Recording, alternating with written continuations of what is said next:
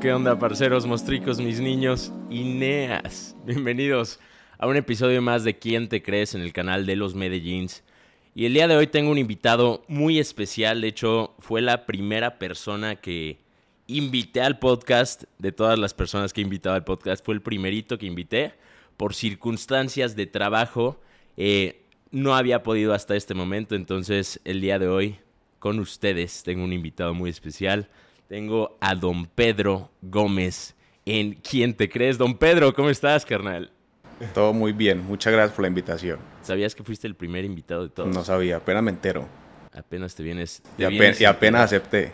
Apenas aceptaste después de unos, unos cuantos meses, pero gracias por estar aquí el día de hoy, por compartirnos un poquito de tu tiempo. Y te invité por dos razones principales. Entonces, creo que la primera de las dos razones fue porque hace como seis meses tomé la decisión de ponerme más juicioso en el aspecto de salud, en el aspecto de bienestar de, mi cuerpo. Creo que he sido una persona muy extremista a lo largo de la vida, entonces me voy de fiesta seis meses y cuando me doy cuenta ya no me gusta lo que veo y ahí es cuando meto el freno de mano.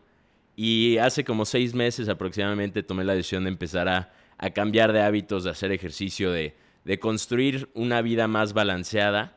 Y ahí fue cuando tuve la oportunidad de conocerte. Entonces, creo que es importante tener referentes en diferentes aspectos de, de, la vida.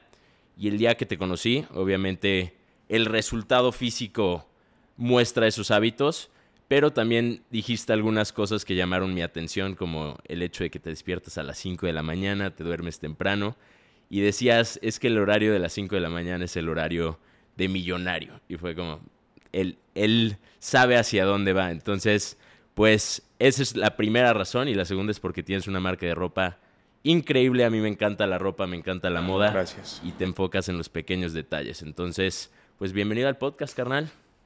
Cuéntanos un poquito, gracias. un poquito acerca de ti, de tu proceso y de cómo llegaste a, a donde estás en este momento. Bueno, pero cuestión de la marca o como personal primero. Como persona en cuanto a el mundo del fitness. Bueno, en realidad yo he pasado por muchas etapas.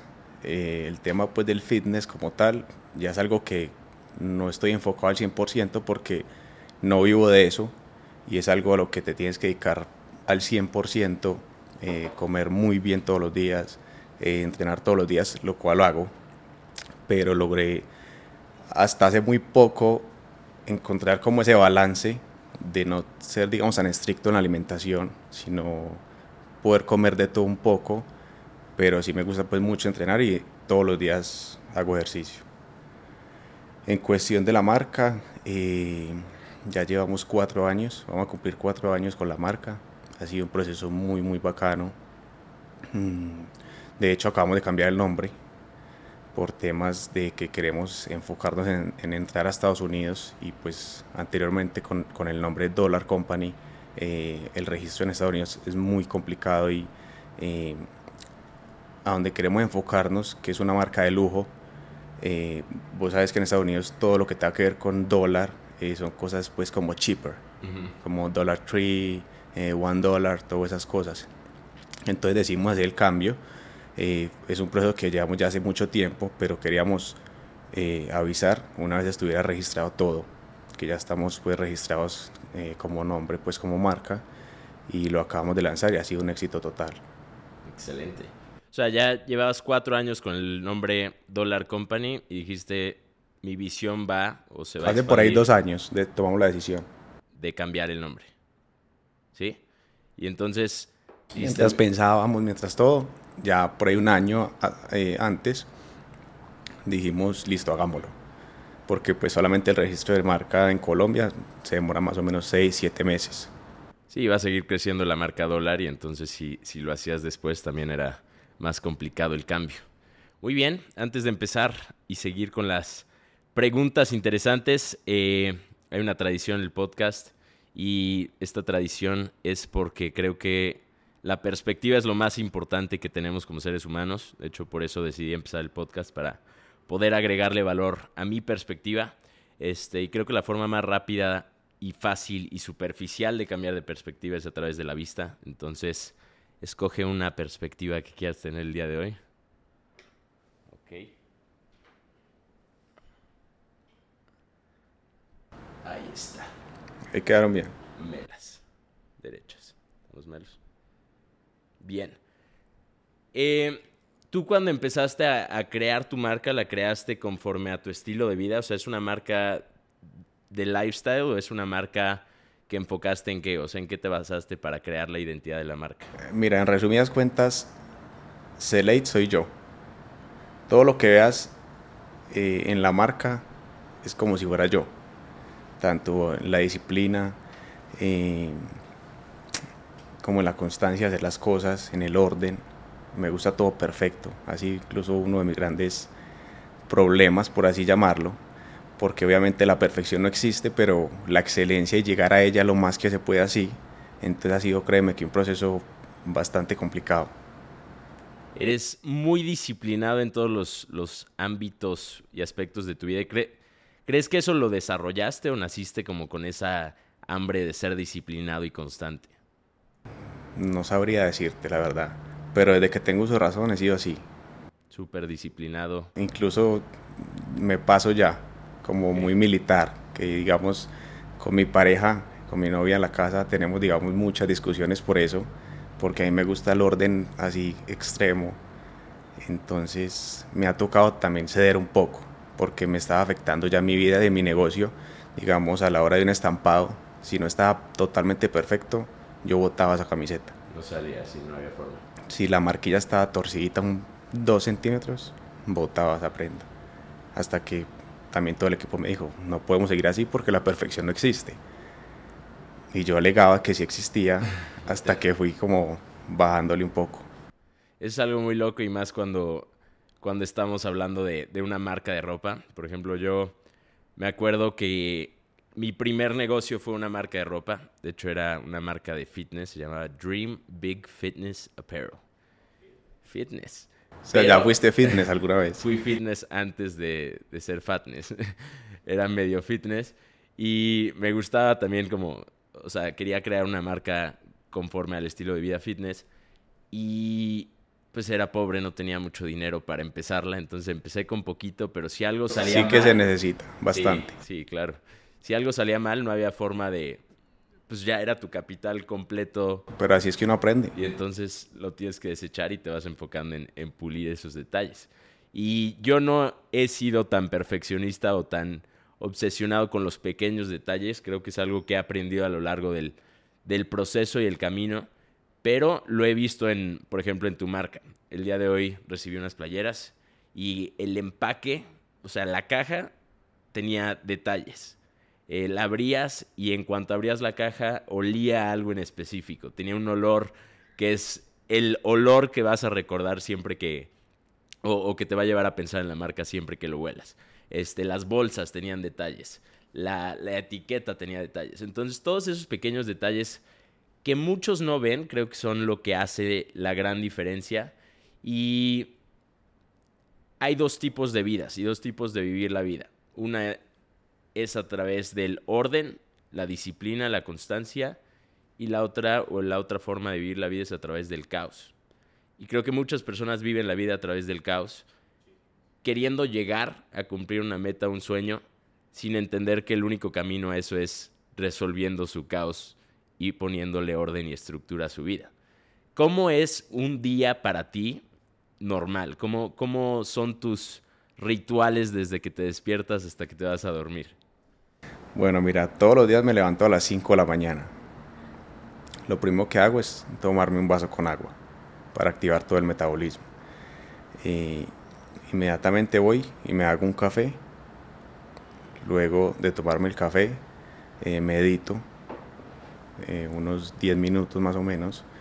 Luego eh, rezo, todos los días agradezco, porque eso es lo más importante, que tenemos techo, tenemos comida, tenemos pues de todo Eh, de ahí despierto a mi novia. de ahí me baño y me voy a entrenar todos los días. Eh, entreno una hora, suficiente. Eh, de ahí vuelvo a la casa, desayuno, me baño y ya sigo a trabajar todo el día. Las actividades que, que está en el día. ¿Leíste el libro del Club de las 5 de la mañana? Y a partir de ahí lo Ya lo aplicaba. Ya lo aplicaba, ya lo aplicaba pero aprendí muchas cosas del libro. Claro, hace mucho sentido. Creo que eso es algo que...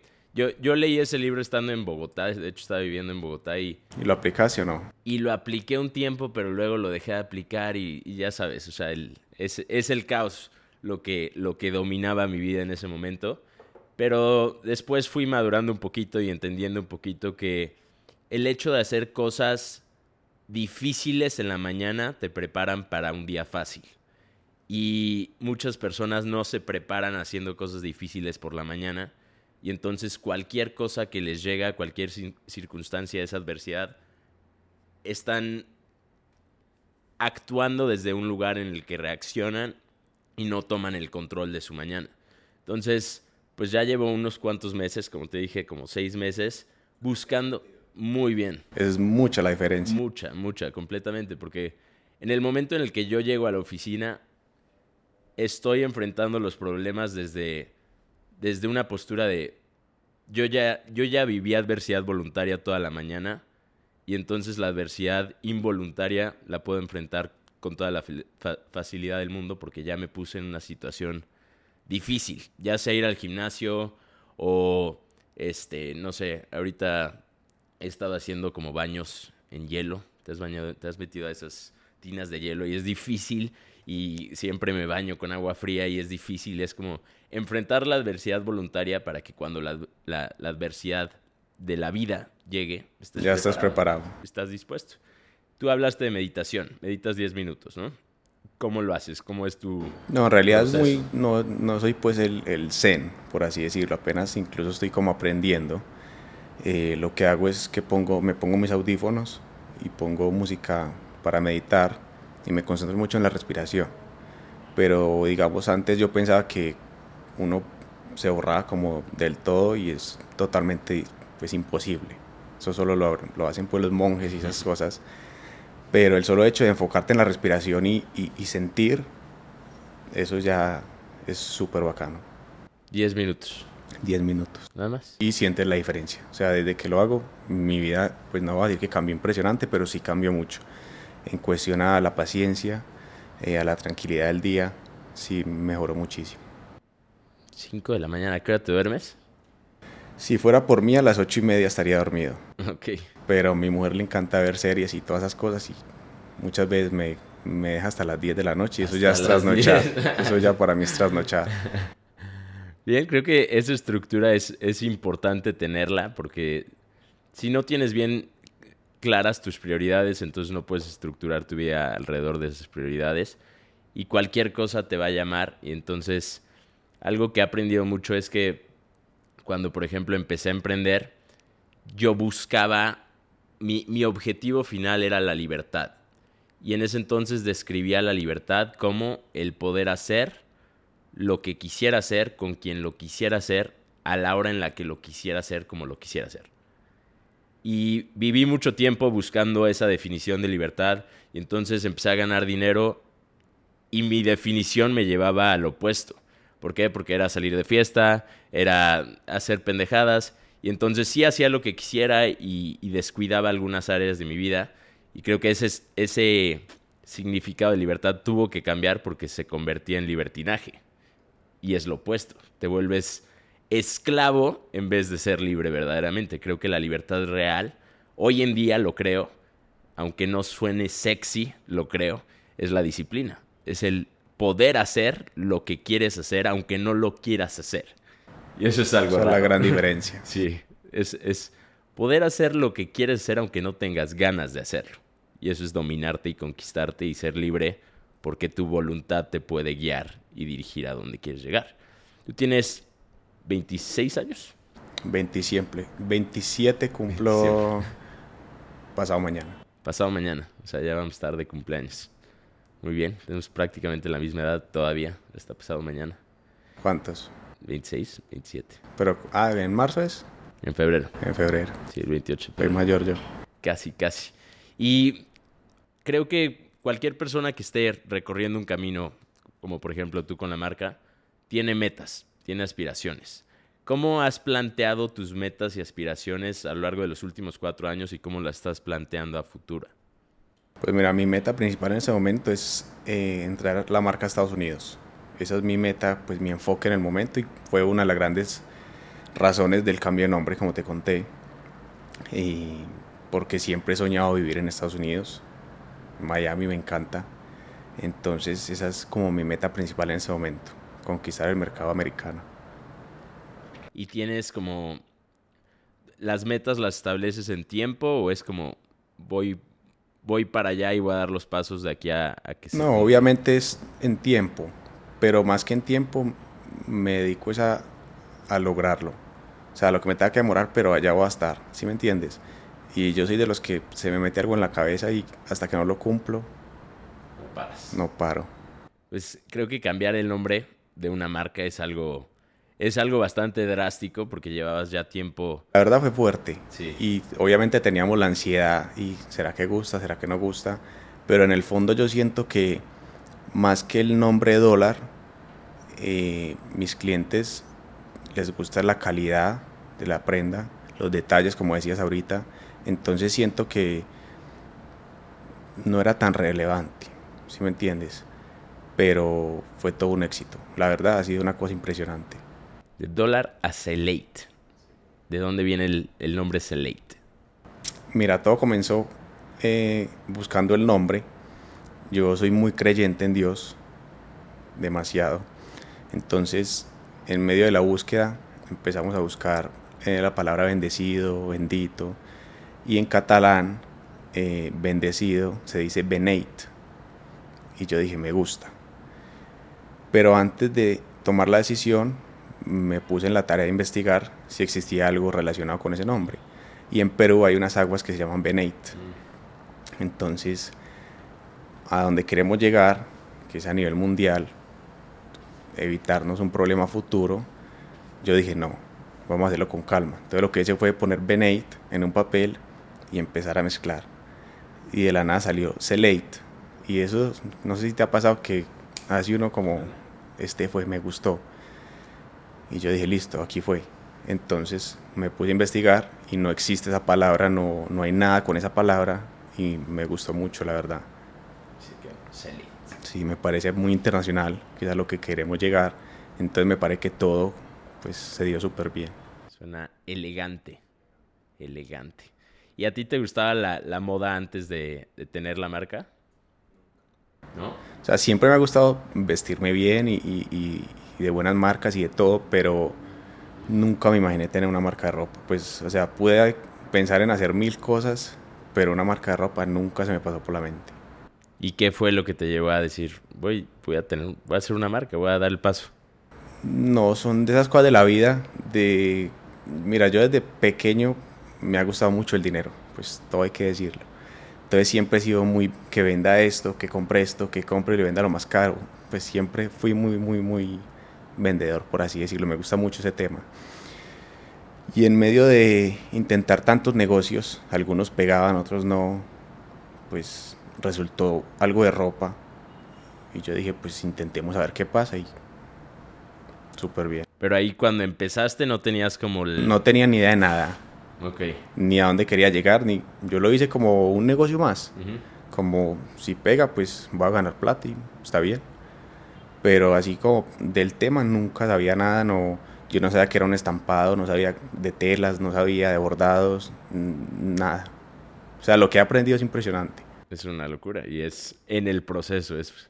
Y uno se mete en ese cuento y, y es algo muy bacano, porque ya digamos, vas a cualquier tienda y las marcas más top y vas y tocas y, examinas y es, un tema muy, muy bacano. Qué loco. Y entonces iniciaste sin, sin tener como una expectativa más allá del es un negocio, pero ¿en qué momento ya te fuiste enamorando de? Yo pienso que a medida del camino, eh, primero que pues el negocio empezó como a irle muy bien y en los primeros meses, el primer año, supremamente bien. Y yo dije, bueno, vamos a meternos más de fondo a ver qué. Y en medio de, esos aprendizajes me fue como gustando el tema, ¿me entiendes? Y ahí fue donde yo dije, se la van a meter toda. A mí me, me encanta la ropa, me encanta la moda. Yo el otro día estaba con, con Felipe en el... Estábamos en Provenza sentados tomando una cerveza y yo veía a todas las personas y veía cómo estaban vestidos y, pues obviamente hay gente que se viste de muchas formas y, y creo que la moda y la ropa expresa la parte de la personalidad del ser humano. Y yo le decía, me, me, encanta ver los disfraces de la gente. Lo decía de esa forma porque... Y, y él me decía, sí, habla mucho de, de, la personalidad de las personas, bueno, de la personalidad, lo que usan y cómo se visten y, y la ropa y, y esta marca en, en, particular, como lo dices, eres tú, ¿no? Es tu personalidad, es el buscar la elegancia, pero al mismo tiempo los detalles y el corte y, y la tela, todo se siente increíble y la experiencia desde que lo recibes es como de elegancia, es toda una experiencia, no solo es una, una prenda, no solo es una playera, ¿no?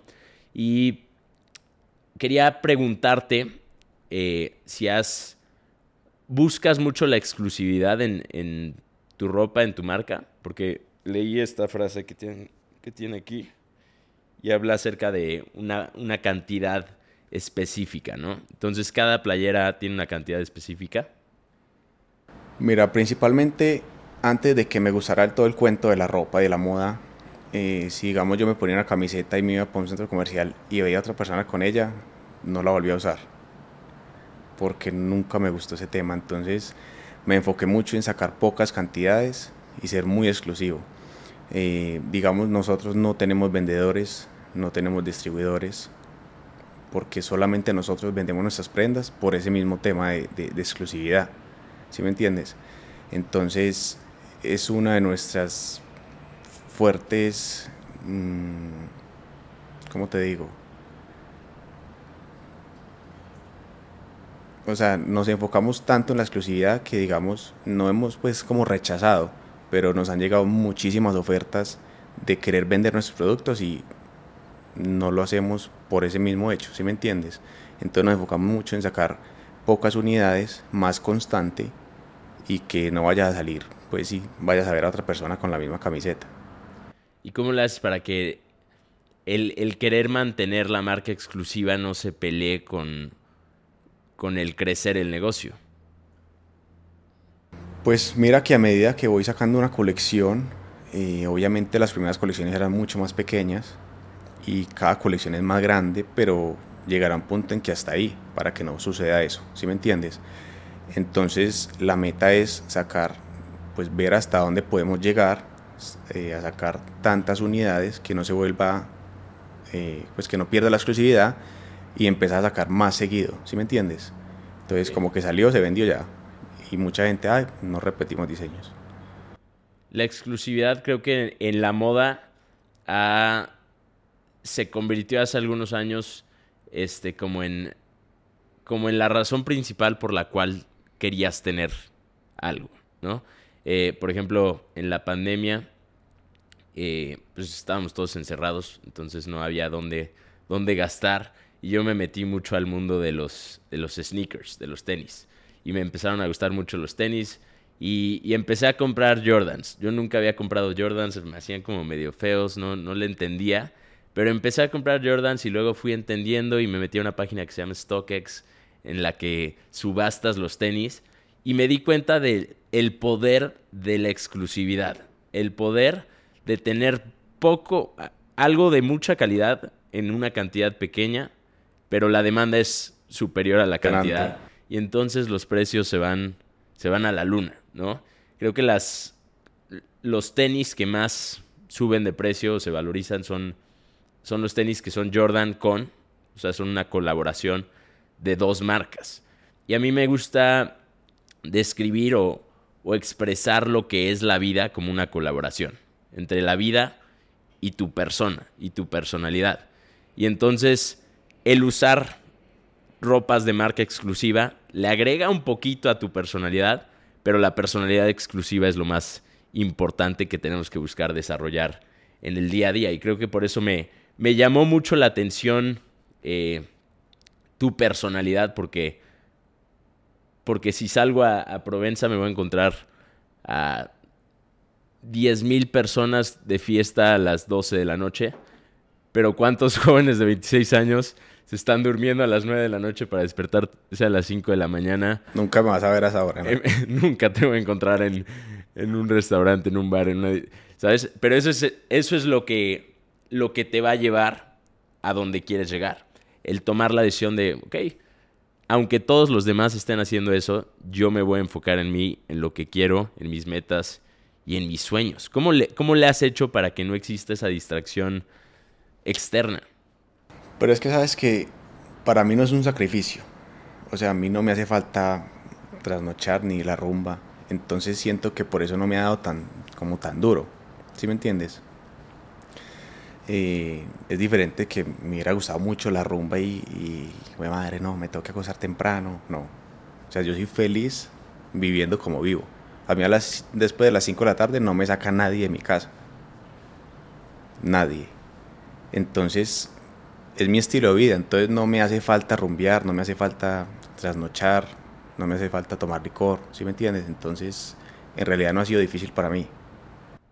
Y, o sea, siempre fuiste así de disciplinado desde... No, obviamente yo, pues, sin, lo que pasa es que yo eh, empecé a rumbear, por así decirlo, pues como se dice acá, desde muy joven. Yo a los 15 años ya estaba rumbeando. Entonces siento que, que me esa etapa demasiado rápido, entonces no me hace pues nada de falta. Y, y, cuando estás rumbeando, hacías ejercicio, ya estás... Sí hacía, pero no, no era tan estricto. O sea, si no iba al otro día, pues no pasaba nada. Pero hoy en día yo tengo que entrenar sí o sí. O sea, se me volvió un hábito como lavarme los dientes. Uh -huh. ¿Sí me entiendes? Y cuando viajo, hago ejercicio. La gente me dice, pero ¿por qué descanse? Pero yo, ¿por qué voy a descansar de lo que me gusta? Claro. ¿Sí me entiendes? Entonces, para mí no es un sacrificio irme de viaje de vacaciones y el otro día salir a trotar por la playa. Para mí eso no es un sacrificio, antes me encanta. Entonces... ¿Y, ¿Y, qué es lo que te... ¿Qué es lo que te lleva a hacerlo? O sea, yo he fracasado en, en esa disciplina muchas veces porque siempre tengo un objetivo final y hago todo lo que no quiero por el objetivo final, que es una foto en una playa sin playera. Ese es mi objetivo final, ¿no? Y entonces me esfuerzo cuatro meses, hago ayuno, como bien cuatro meses, no salgo, me tomo la foto y chao. Ese de la, de la foto, ya no existe. Ya. ya no existe, se fue. Porque mi expectativa está en un ideal. Entonces, ¿cómo, ¿cómo haces que esa disciplina sea del día a día y te llene en el día a día y no sea el, un lugar al que quieres llegar? Mira, yo creo que la clave es el balance, que es lo que mucha gente no entiende digamos, yo ya he vivido todo eso de cuidarme toda la semana y el domingo ir y devorarme de todo, pero eso, eso no funciona así. O sea, si a mí el lunes me provoca comer una hamburguesa, me la voy a comer y sigo mi vida normal.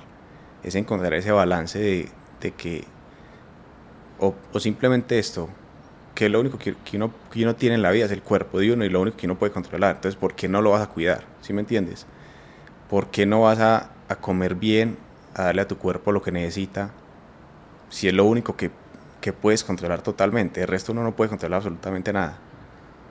Entonces al final es ese balance y volverlo más que una dieta o, como dices una foto, volverlo un estilo de vida, poderlo hacer todo el tiempo sin que te aburras. Yo nunca he hecho dietas estrictas, eh, en realidad nunca seguí una dieta.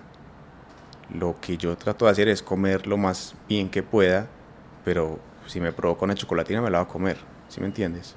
Y en cuestión al ejercicio, pues lo hago porque de verdad me encanta la sensación, que es lo que siento durante y al final.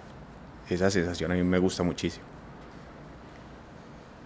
Hay, hay un punto muy importante este, que se va perdiendo a través de los hábitos, pero también se puede recuperar a través de los hábitos y y en los últimos meses lo, lo, he notado muchísimo, y es que cuando estás bien, cuando te sientes bien, cuando vas al gimnasio y te sientes capaz y no vomitas porque estás cansado, cuando te sientes capaz, es como, wow, o sea, te, te sientes capaz y además amas en lo que te estás convirtiendo todos los días. Y creo que hay muchísimas personas que no experimentan ese amor propio, creen que el amor propio es verse al espejo y decirse que se aman en el espejo, cuando la realidad del amor propio es como en una relación. Si tú le dices a tu novia que la amas, pero haces todo para demostrarle que no, entonces no te va a creer. Y si tú te ves al espejo y te dices que te amas, pero haces cosas que van en contra de tu propio bienestar, entonces el valor interno que crees tener no va a ser el de me amo, me valoro y merezco una vida mejor, va a ser el de no me valoro para No, y no solo el hecho, pues yo te pregunto, ¿cómo ha cambiado tu vida desde que decidiste empezar a comer bien, a entrenar? Es que no es solo el, el hecho de que, de que me voy a ver mejor físicamente, no. Te rinde más el día, eh, te sientes con más energía, la felicidad, porque cuando uno entrena eh, hay una hormona que tú activas y te da ese placer de, de, de felicidad, ¿sí me entiendes? Entonces es, una, es, es un hábito que te va a cambiar no solamente para verte en un espejo, eh, te va a aplicar para todo en tu vida. Sí, creo que me he sentido. Me he sentido mucho más seguro de mí. Mucho más consciente de, de la persona en la que me estoy convirtiendo y me quiero convertir. Y, y, me da la capacidad de sentirme orgulloso todos los días cuando hago algo que no quiero hacer. Hoy hacía frío. Y tenía que ir a las 6 de la mañana y fui. Y no quería ir hasta que ya estaba ahí. Y después es como, lo logré. Ya tengo mi primera victoria del día, lo que se venga, ya gané, porque ya, ya triunfé en esta primera victoria. Y es, ese sentimiento creo que es lo que debemos buscar. Hoy en día lo entiendo, antes buscaba el- la foto. Hoy en día es, es la conquista interna, es el sentimiento de lo logré, me superé, me conquisté y por eso valgo. Por eso merezco lo que digo merecer en cuanto a metas, sueños y aspiraciones externas. Pero la excusa más utilizada para no hacer ejercicio, para no cuidarse, para no estar bien, es el no tengo tiempo. ¿Qué le dirías a, a aquellas personas que usan esa excusa como... Es que no hay otra respuesta. O sea, yo he conocido gente que literal trabaja de 7 a 7 y a las 5 de la mañana está trotando. O sea, el que quiere puede. Eso son disculpas. Ahí es donde yo te digo, la disciplina lo es todo. O sea, si tú no tienes disciplina, no hay nada. Por más talento, por más todo, la disciplina lo es todo. Hay una frase de, de Mike Tyson que dice que la disciplina es hacer aquello que odias hacer como si lo amaras. Y eventualmente lo amarás. Y, creo que ese es el proceso de cambio. Al principio obviamente no vas a amar hacer ejercicio. Lo vas a odiar. Vas a vomitar, vas a estar molido, vas a estar embarado. Pero el placer de hacerlo llega después. Cuando ya tienes cierta fuerza, cuando ya te fuiste conquistando en esa primera parte del proceso. ¿Actualmente tienes o, trabajas con un objetivo en cuanto a la salud? O sea, ¿quieres llegar a un punto? ¿Quieres llegar a un porcentaje? ¿Quieres llegar a...? No, mira, yo esa, esa etapa ya la pasé. Esa etapa de llegar al 5% de grasa, o crecer o adelgazar. Ya en realidad lo que hago es eso que te digo, es el balance. Mantenerme y estar saludable.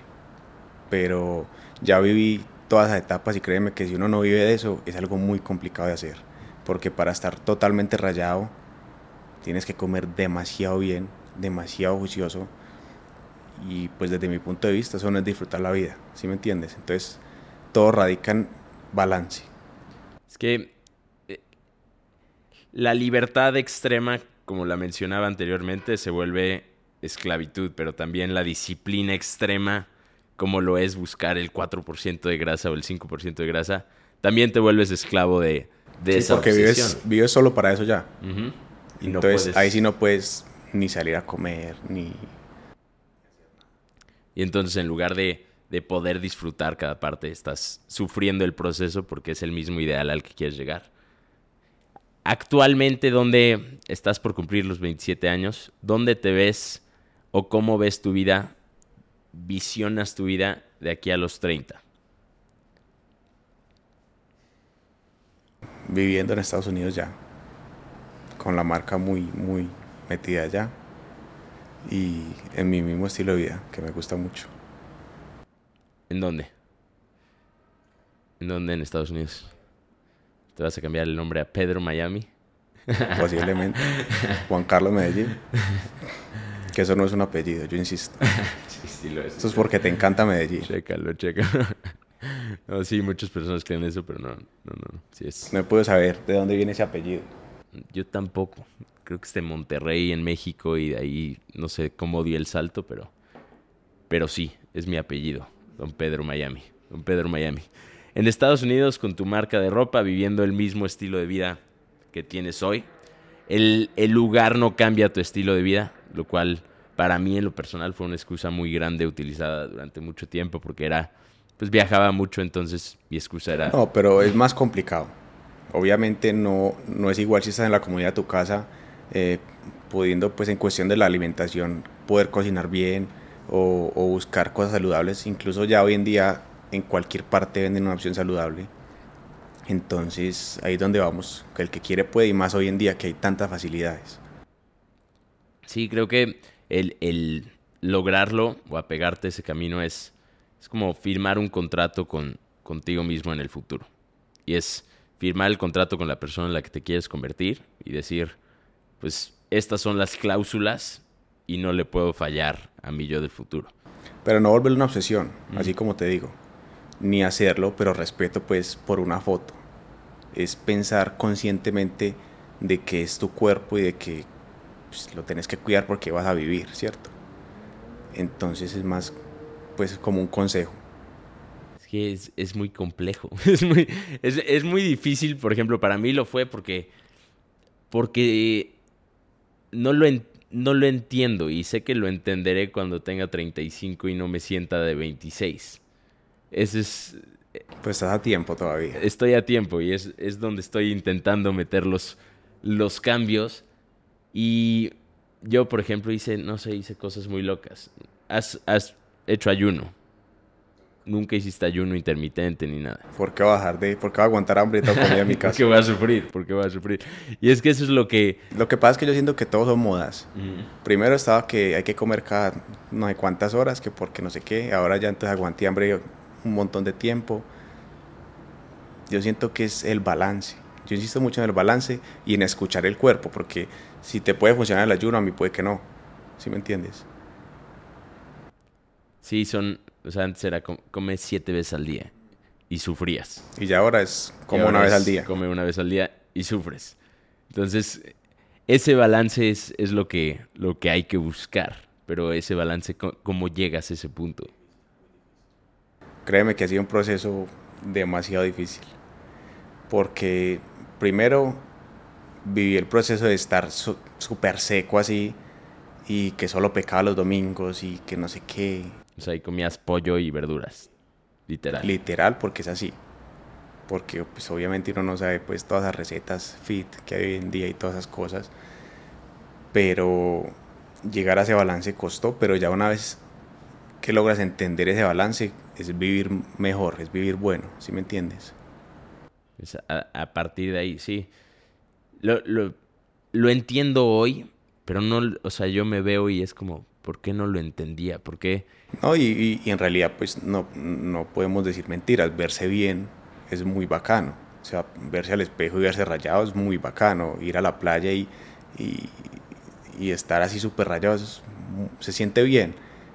Pero si uno no está dedicado a eso al 100% y si uno no vive el cuerpo, porque pues respeto a las personas que lo hacen, ¿para qué? ¿Sí me entiendes? Pero aunque no vives del cuerpo, es tu presentación al mundo, ¿no? Me acuerdo hace algunos, hace un año estaba en Estados Unidos, no había ido a Estados Unidos en mucho tiempo y, y estaba en Las Vegas, caminando con, con un amigo y tuvimos ahí una, una situación extraña porque mi amigo hace mucho ejercicio, le gusta verse bien y entramos a un centro comercial y había una señora como de 180 kilos en el piso. Y mi amigo me voltea a ver y dijo algo muy ofensivo. En ese momento dijo, qué asco. Y yo de verga, bro, cállate, ¿qué estás diciendo? Está ahí. Dijo, o sea, qué asco que alguien pueda llegar a amarse tan poquito como para estar así. Y eso es algo que me, me, pegó mucho, porque es como... Sí, no es el asco del físico, sino que no mira cómo estaba. Es como, ¿qué hay dentro de ti como para que no crees limitaciones en tu vida para llegar a ese punto, ¿no? Y creo que el, el, tener limitaciones, siempre que, escuchamos, por ejemplo, no sé, yo que estoy muy en el mundo de la mentalidad y el desarrollo personal, cuando hablamos de limitaciones, normalmente hablamos del quitarnos limitaciones. Hay que quitarse limitaciones para poder avanzar, quitarse limitaciones para poder crecer. Pero creo que la realidad es que sí hay que quitarse algunas, pero también adoptar, aceptar, imponerte otras. Y esas limitaciones impuestas nos... La manera positiva de, llamarles yo creo que sería tener estándares. Tener estándares y saber cuáles son esos estándares y vivir a la altura de esos estándares. Y, por ejemplo, tú lo dices, si, si no sé, si, si el día de, de hoy nos vamos de viaje, tú y yo tenemos estándares totalmente diferentes. Hoy en día no ya, menos diferentes. pero, pero digamos que, no sé, nos vamos a, Oaxaca, echarnos unos mezcales. Nuestros estándares y hábitos van a definir lo que hacemos en el momento y por ende van a definir nuestro resultado. Entonces, si yo pienso, no, estoy de vacaciones, no voy a salir a hacer ejercicio, tú tienes estándares y tu estándar es yo tengo que hacer ejercicio, así como lavarme los dientes. Y entonces tu resultado a largo plazo por por como interés compuesto de decisiones y acciones va a ser drásticamente, o sea, totalmente distinto al mío. Pero es porque tus estándares van a definir tu realidad. ¿Cuáles son en cuanto a eh, todos los ámbitos, en, en el aspecto de salud y bienestar, pero también el aspecto de negocios? ¿Cuáles son los estándares de aquello que estás dispuesto a aceptar de ti y de otros y de aquello que ya no estás dispuesto a aceptar? ¿dónde marcas la línea? Yo pienso que lo único es nada extremos. Porque en realidad ni, ni tanto lo bueno como lo malo en extremo no es saludable, ¿sí me entiendes? Entonces ahí es donde yo vuelvo, en la mitad, el balance. Porque ni, ni muy bueno de muy bueno, ni muy malo de muy malo, ¿sí me entiendes? Entonces lograr saber que, que la vida es como es, ¿sí me entiendes? Entonces saber qué línea cruzar para que no sea extremo, si me entiendes. Yo vivía encontrando mi extremo, esa era la mentira que me decía a mí mismo. Decía, mi extremo, mi, mi balance está en los extremos. Siempre decía eso. Y entonces, como yo me contaba esa historia, lo vivía. Y tres meses del año hacía ejercicio dos veces al día, dieta keto, ayuno de 24 horas y tragaba durante media hora en, el día y después de tres meses era como Gordon Tobogán. Y entonces, extremo, extremo, extremo, y ahí decía encontrar mi balance. Y tuve que cambiar esa, esa historia, porque el seguir contándome esa historia solo me llevaba a, esos puntos en los que me veía en el espejo y decía, no, no me gusta lo que estoy viendo, no me gusta lo que soy, no me gusta en lo que me he convertido, hay que ir hacia el otro extremo. Entonces otra vez daba la vuelta. Y creo que todo lo que, lo que has mencionado, la razón por la cual alguien como yo no había podido llegar a ese punto es porque, porque no son conceptos nada sexys. No son sexy. O sea, la disciplina no es sexy. La constancia no es sexy. Eh, el balance no no es sexy pero son principios. Los principios son verdades. Y entonces, aunque no queramos verlas, son leyes, son principios, se llevan a cabo una y otra vez, una y otra vez, una y otra vez. Y son lo que dan los resultados reales, esos principios y esas leyes. Eh, hay una frase que me encanta en inglés y es, The way you do one thing is the way you do everything. Y creo que eso es algo que, que tú demuestras en, en, lo personal en, en todos los aspectos de tu vida. O sea, te veo llegar al gimnasio y veo la hora a la que llegas. ¿Sabes? Veo la hora a la que llegas. La clase es 7.15 y tú estás siempre 7 o un poquito antes de las 7. Nunca después. Nunca después. Este. Y, y, eso se transfiere a otros aspectos, ámbitos de la vida, ¿no? Tu marca de ropa. Pequeños detalles que la mayoría de personas no ven, pero aquellos que lo ven son aquellos que van a estar contigo de por vida. Entonces, ¿qué filtro, qué gafas, qué perspectiva te, pones para asegurarte de, de, ver esos pequeños detalles y mejorarlos y modificarlos? No, yo siento que es más la esencia mía, porque como te digo, la marca soy yo, entonces así tal cual soy yo en mi vida día a día, ¿sí me entiendes? Entonces siempre estoy pensando en qué mejorar, cómo lo puedo mejorar, y cómo también puedo ayudar a los demás y a los que me rodean, porque la idea no es que te vaya solamente bien a ti o, o estés bien, sino que todos podamos estar bien y todo tu círculo esté como la misma sintonía, ¿sí me entiendes?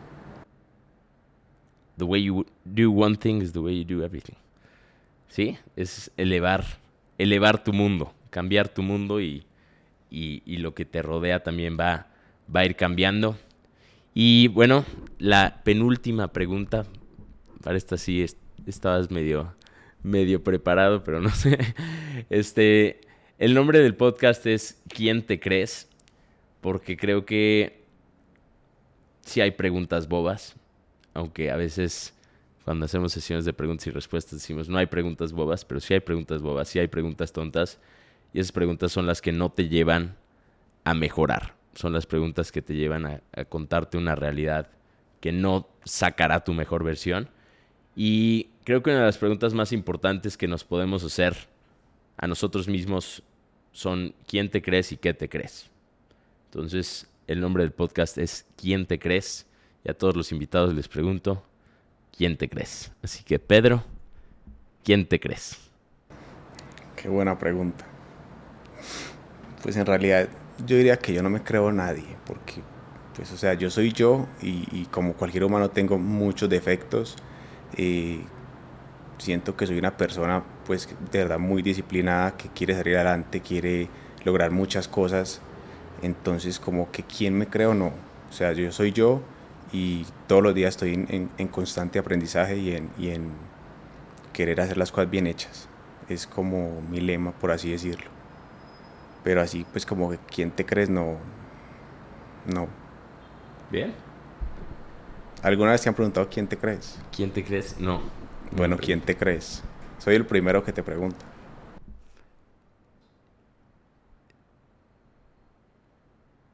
creo que soy no soy nadie y soy todo a la vez creo que en esos dos extremos está mi realidad no soy nadie y soy todo a la vez.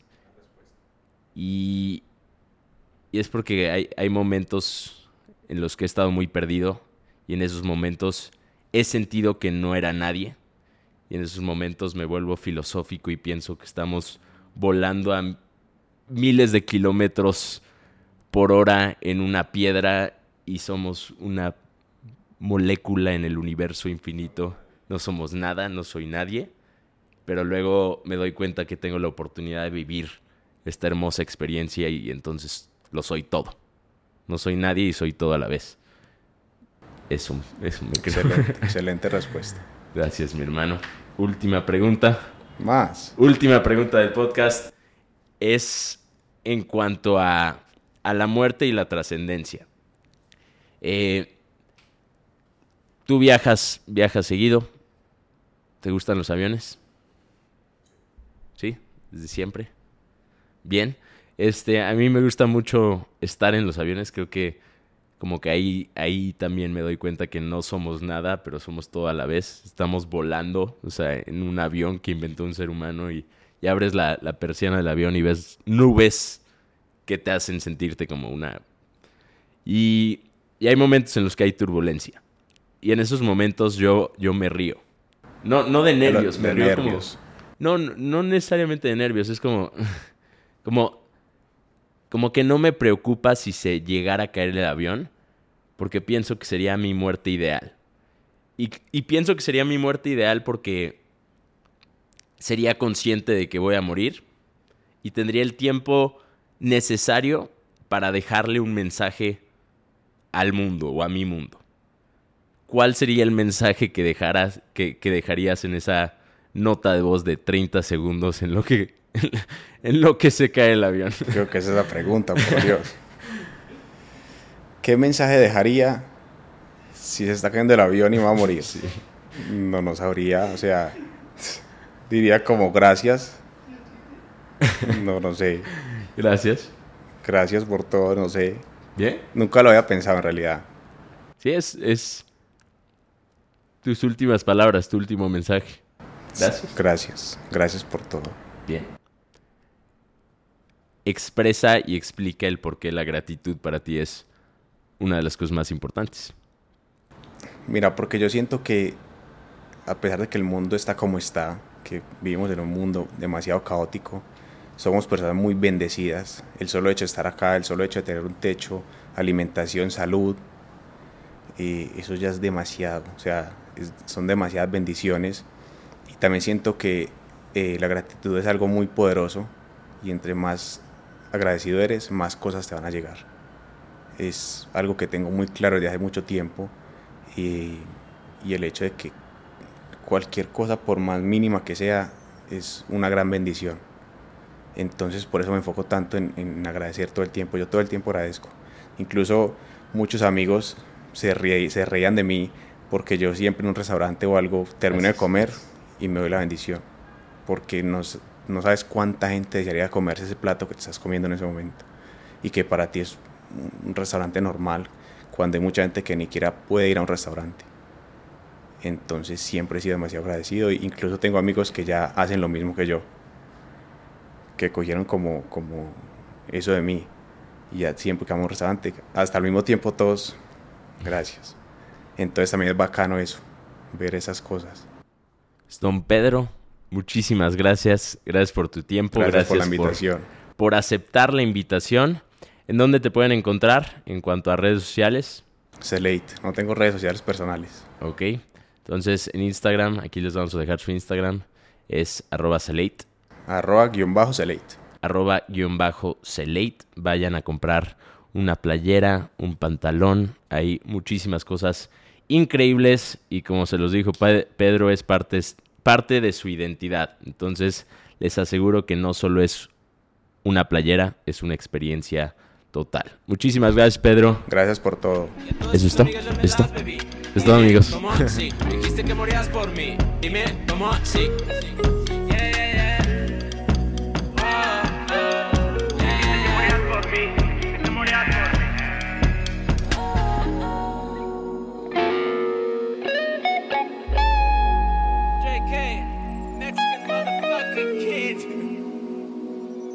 Got me.